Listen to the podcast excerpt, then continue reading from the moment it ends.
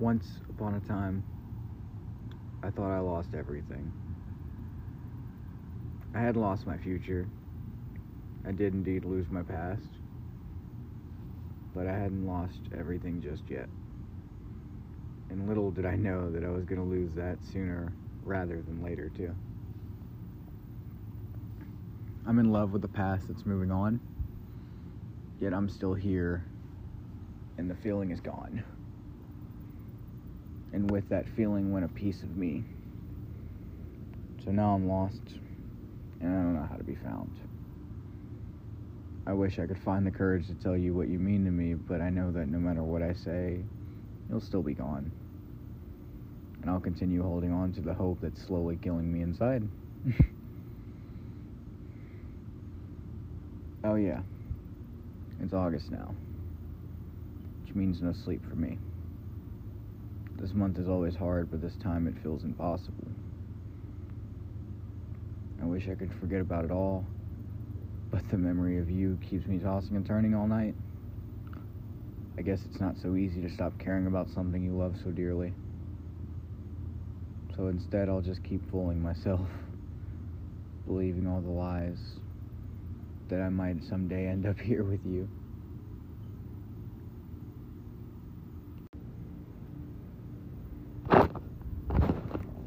Hi. It's Ant. Thank you for joining me on this episode of Forgotten Thoughts. Season 2, episode whatever. It's time we got a cart in our hands. And it's 4 a.m. and I can't sleep.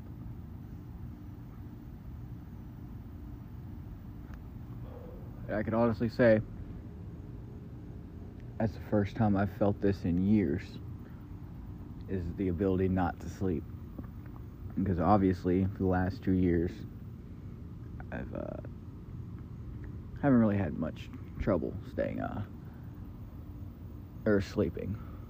So that because when you do meth, you typically stay up as long as you're high, so you don't need the ability to sleep. But once you've been up for two to three days, I wouldn't stay up for more than three personally. Uh, I never really made it to three. It was more one and a half or two dayer. But after I would be up for two days, man, you're tired. You want to go to sleep. You just go right to sleep. Also, we're outdoors because it's 4 a.m. and I cannot sleep. And it's crazy because again, I did all that stuff for years. When I wanted to sleep, I just slept and then I hit Christian boot camp and I was getting sober. And when coming off of that drug, meth, and any amphetamines, you were probably going to sleep a lot better for the first few months. But every year, for the last five years, the date of August 25th has rolled around. That date nearly kills me. This year marks the five year anniversary of my dad's death. And yeah, it's taken its toll on me. And it's not just that taking its toll on me. I lost one of my best friends two years ago. Not from death or anything, but they just kind of walked out of my life. And uh, if you've listened to any other episode, you understand. Uh, and if not, go back and listen to them. Please. I'm not going to have time to explain it right now, but I will say that August is hard. It always has been. And I don't know what to do about it. Obviously, I think I'm just going to have to get through this for the rest of my life. And that's tough. Because I learned at an early age what a lot of people don't go through for years, I think like when you when you talk to people when I talk to my friends and stuff, we'll see younger people who are still in high school or in their early years of college, and like they'll still have like this nice glow or something in their eyes, and it's like this hope, this like innocence that the world hasn't taken yet. And for me, I kind of had that taken from me very early. Uh, because, of course, when I was 17, three weeks into the school year, my senior year, my dad died, and I could talk about this, and I talk about it so much. And it's because it's a huge part of my story, because a lot changed after those five years for me, or five years ago to August 25th. I mean, when I look back on it, it's like, you know, you just see it in perfect, clear 2020 hindsight vision of boom, boom, boom, boom, boom. At one thing led to another. That's kind of how it was. Like my senior year, I was for my senior year, I was still so rapidly changing. I wasn't really anywhere close to who I am now, but I was getting more out of my shell, more confident, more just out there. I was getting friends and stuff like that. Because I had friends like Aaron and Aubrey. I'd been friends with them for about a year, year and a half now, really close friends with them, where we were hanging out all the time. And well, the senior year starts, and this kid loses his dad in a car wreck. And from the outside looking in, unless you were my classmates really, and I told you, you couldn't tell. Like truly, like you look at this kid and you're like, there's no way. This section leader of band, this straight A student who's taking AP classes, who has friends, who's laughing, getting into relationships, there's no way that this kid is going through something like that. And honestly, I was, but you couldn't have asked me that, and I would have said it didn't feel like anything because I didn't know at the time, but I was escaping. Obviously, when I look back at it now, I see it, but there was something that I still hadn't felt just yet, but I was escaping from because I knew it was going to hurt.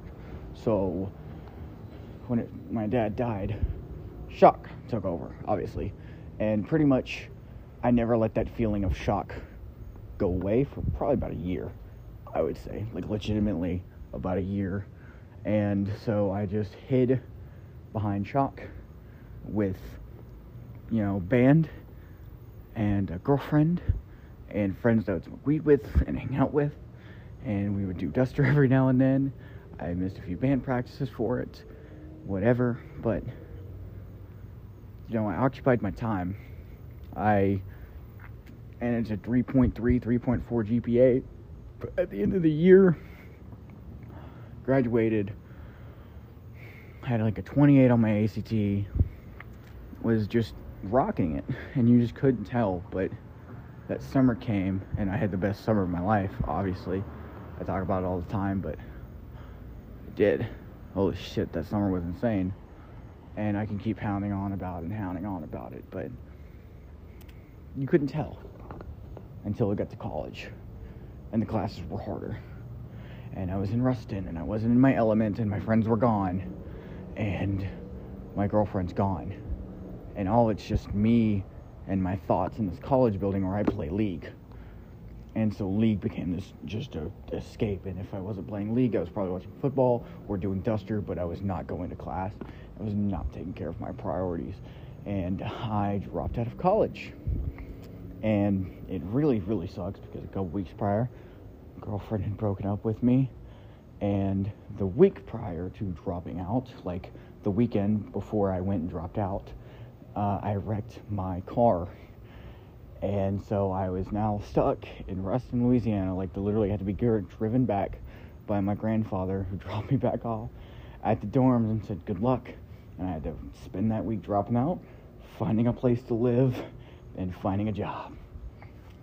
And I set to work because at that point in time, I had nothing else to do. And I didn't realize how fucking hopeless things were about to get.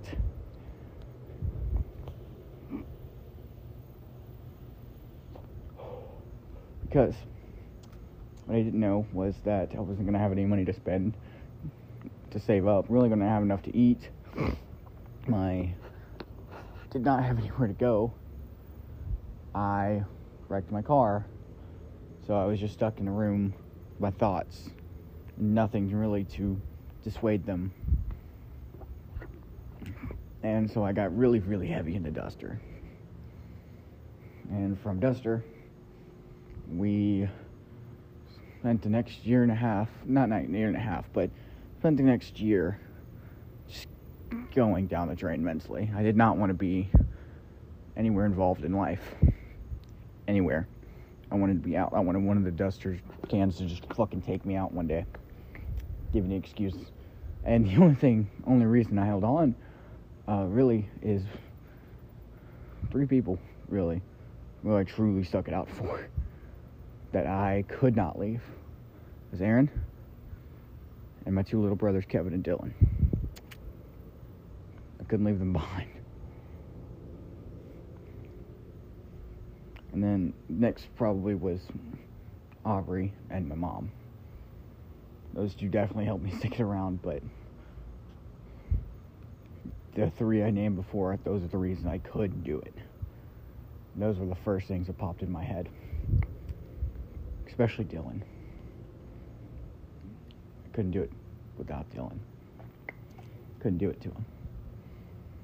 But I'm glad, obviously, I stuck it out because, you know, I'm here where I'm at now.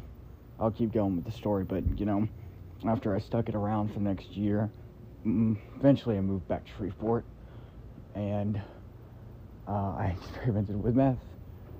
And, um, well, it's really easy to quit Duster when you're doing another really insanely, really addictive drug that's way better than Duster. So we quit Duster, and left Duster behind two and a half years ago. But we picked up this nasty uh, little meth habit. And so we are struggling to deal with that for two years. And again, I'm just spiraling, and I've done a lot of crazy things. And you can go back in my podcast and list all the crazy things that happened in those two years, because the rest is history, obviously. Eh, but I talk about all that because, well, from Ruston, it's been three years. And I'm back where I started in an unfamiliar place, no job, no working vehicle, and I'm stuck.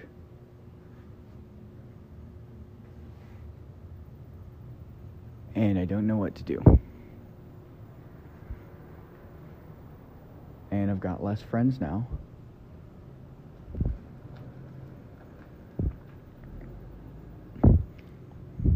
And I've got less reasons to hold on, but mentally health wise, we're doing great actually.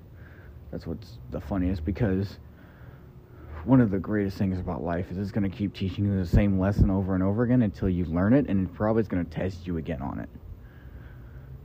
For instance, the biggest lessons I've had to learn in life, if not the biggest lesson I've learned in life, is that everything is temporary, nothing lasts forever. None of your friendships, none of your f- friendships, none of your activities, like whatever you do for fun, whatever you do every day, whatever it is, whatever you look forward to doing every single day, one day you're going to do it for the last time. For instance, a guy who loves bowling goes bowling every single day of his life. One day he will bowl for the last time. One of these days, I will not log into League again. I will log into League of Legends, and that'll be the last time I, I will never know that day. Maybe I will, maybe I won't, but no one, no one knows when the last time they're going to do something is. All those kids that are playing football at night with their friends in the neighborhood, they're going to step onto that yard for one last time, and they don't know when. One day you are going to see your dad, your mom, for the last time, and there is nothing you can do about it. And that is why we have to live in the moment and appreciate everything that we are given when we are given it.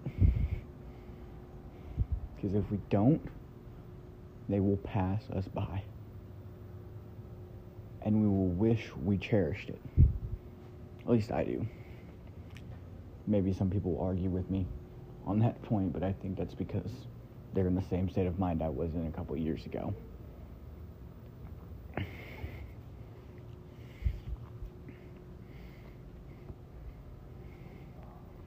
because five years ago, I was taught a very important lesson.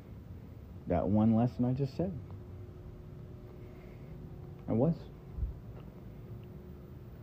And then I was retaught it a couple years later. Or not even a couple years, two years later when I got to college and lost everything. And then I lost it the next year when I lost my best friend.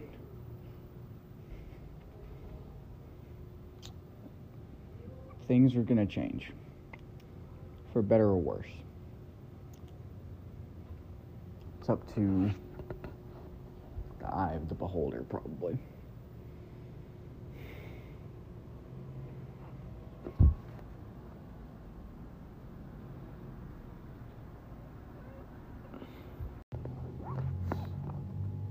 So I'm coming back to film the last part of this episode. And I'm going to do one more part to this because it's going to be a little longer than the usual ones.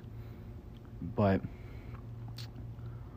what I left off on last time was this thought of living in the present moment. And it took a lot for me to do that, and I still don't fully get there. Still not fully there and living in the moment. But I titled this episode something probably particularly weird. We're still outside, by the way. And um, I titled it Please Don't Forget About Me. Because at the end of the day, that's my biggest fear. Is not being remembered. And if I feel like I'm not going to be remembered, then I feel meaningless. And when I feel meaningless, that's when I become in the worst state of mind possible, when I just think life is meaningless. Obviously, that's a lot of people. But for me, not being forgotten is a principal foundation in my mind, and I don't know why. I don't know why I want to leave the world in a better place than I found it in. I don't know why I want to be remembered for being something good. I don't know why. But I know deep down that if I don't feel like I'm being remembered, or if I don't have that fear, then life becomes meaningless. And if life becomes meaningless for me, then it's a very scary state of mind. It's a state of mind that I fear being in again. A state of decay, a state of uncare. A state of mind where you're not living, you're just wasting away. And it's miserable being trapped in that mindset. And I don't know if I'll ever be in that mindset again. Probably will. But that's not up for me to decide. Because no one knows the future. Absolutely no one. We can try to predict it all that we want, but humans are pretty fucking bad at predicting things. Our track record's not very good. We can try all we want, but we're never going to be able to predict everything perfectly. There was no way of knowing that a plague was going to ruin our economy and the world economy like it did. Close a bunch of businesses tears people's lives apart. We don't know when we're going to lose someone. And we probably don't even know what we're going to eat tomorrow.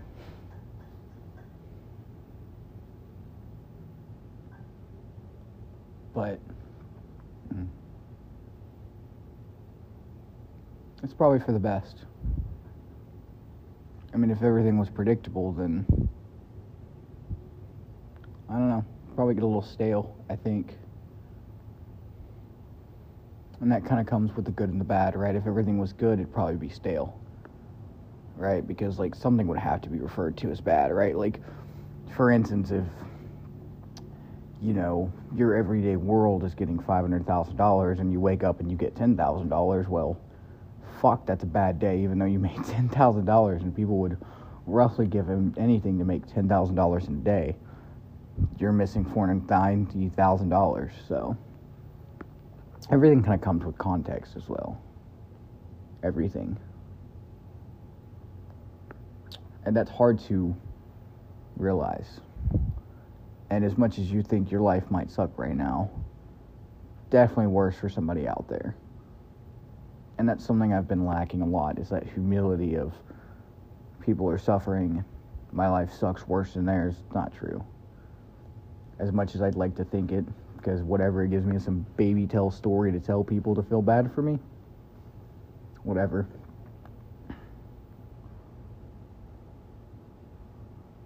What I do know is that I don't want to be forgotten. I don't.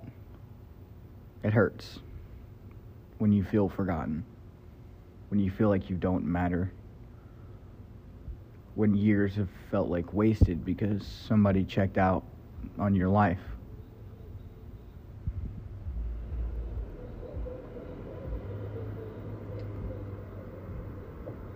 I wish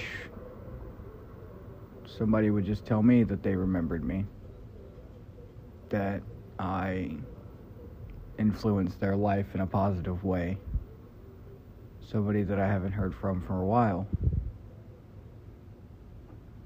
I wish that I could hear that I used to be a good person.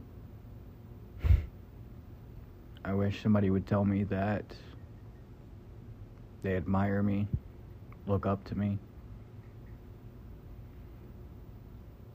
I wish. And I can wish for that shit all day.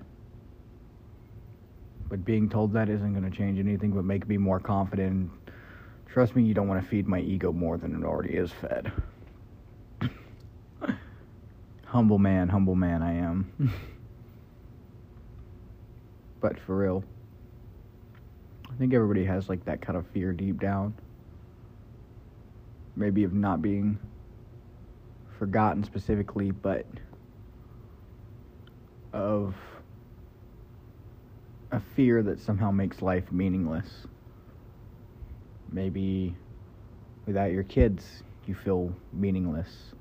Maybe without your friends or your current job, you feel meaningless because whatever. Maybe a specific game makes you feel meaningless. Maybe your missing family could make you, I don't know. But I think that deep down, most people just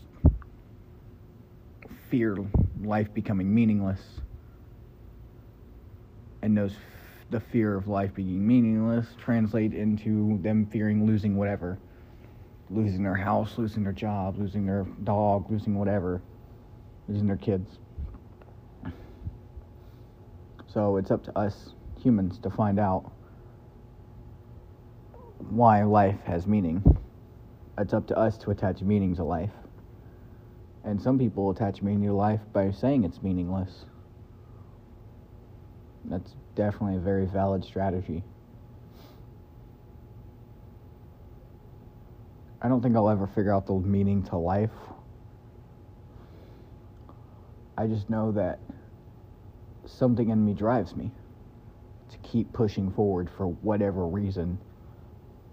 And I'm going to follow that instinct until the day that I can't follow it anymore. And that day that I can't follow it, my meaning or whatever anymore, it won't become a meaningless day. No, no. I'll be able to look back on my life and know that every single moment I took up until the very moment that I'm in right now has led up to this exact moment. I will have maybe not see things 100% clear, but I'll understand a lot more. Maybe I won't. I hope I do. but I probably won't. I'll understand probably how things turn into other things, but I'll never know how to tell somebody to get meaning in their life. I'll just go find meaning. That's all I can say. And give them examples of how I found meaning. or what meaning of life means to me. But at the end of the day, what gives my life meaning is knowing that I improved somebody's life. That even if it was just for a fucking few seconds, that an interaction between me and a stranger meant something to that stranger. I'm all about the little things. I keep a note in my wallet from a stranger from three years ago that gave me, that told me to keep fighting, kept pushing, that life gets better. And that they appreciate me. I don't know who this person was, I'll never know. But it was nice to get that note. I have a note from a friend that I grew up with when I was, or that was a friend of my mom's whenever I grew up in Kentucky like 10 years ago when I saw her. That note had a lot of meaning to me. And I visited her and visited a lot of people and I talked to a lot of people because I don't want them to think that I forgot about them. Like, there's so many people in my life who just like little moments in my life just impacted me so much and for the better. And I want to pass that on to people. And the moment that I feel like I'm not is the moment where my life becomes meaningless and entered this dark fucking hole in my mind and where life isn't worth living and I wake up every day wishing something would change.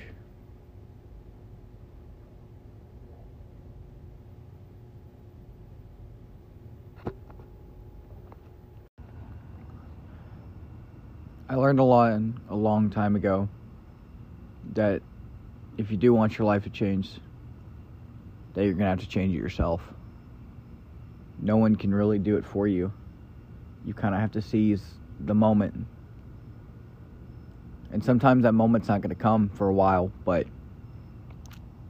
eventually a moment will come. You'll get this little break, and it's about you making the most of it. And if you don't, I don't know what to tell you. Your life will probably stay the same. And the meaningless pattern that you've fallen into will just keep pulling and going over and over and over, repeating until you break the cycle I mean, I did. I'm not gonna say it's not hard to, or it's hard to, but you know it is. It's hard to break the cycle. But you have to want to change in the beginning. You have to want to get better. You have to want to break the cycle. Whatever cycle you're going through, whatever makes your life meaningless, you have to find a way to make it meaningful. Otherwise, you're just going to keep going through the same cycle over and over and over and the cycle isn't good. The cycle is depression, sadness, and suicidal thoughts. No lie. It's a hard topic to talk about, but it, it's the truth. And that lifestyle is terrible. I've been through it. I know plenty of people who are going through it. It's not a fun mindset.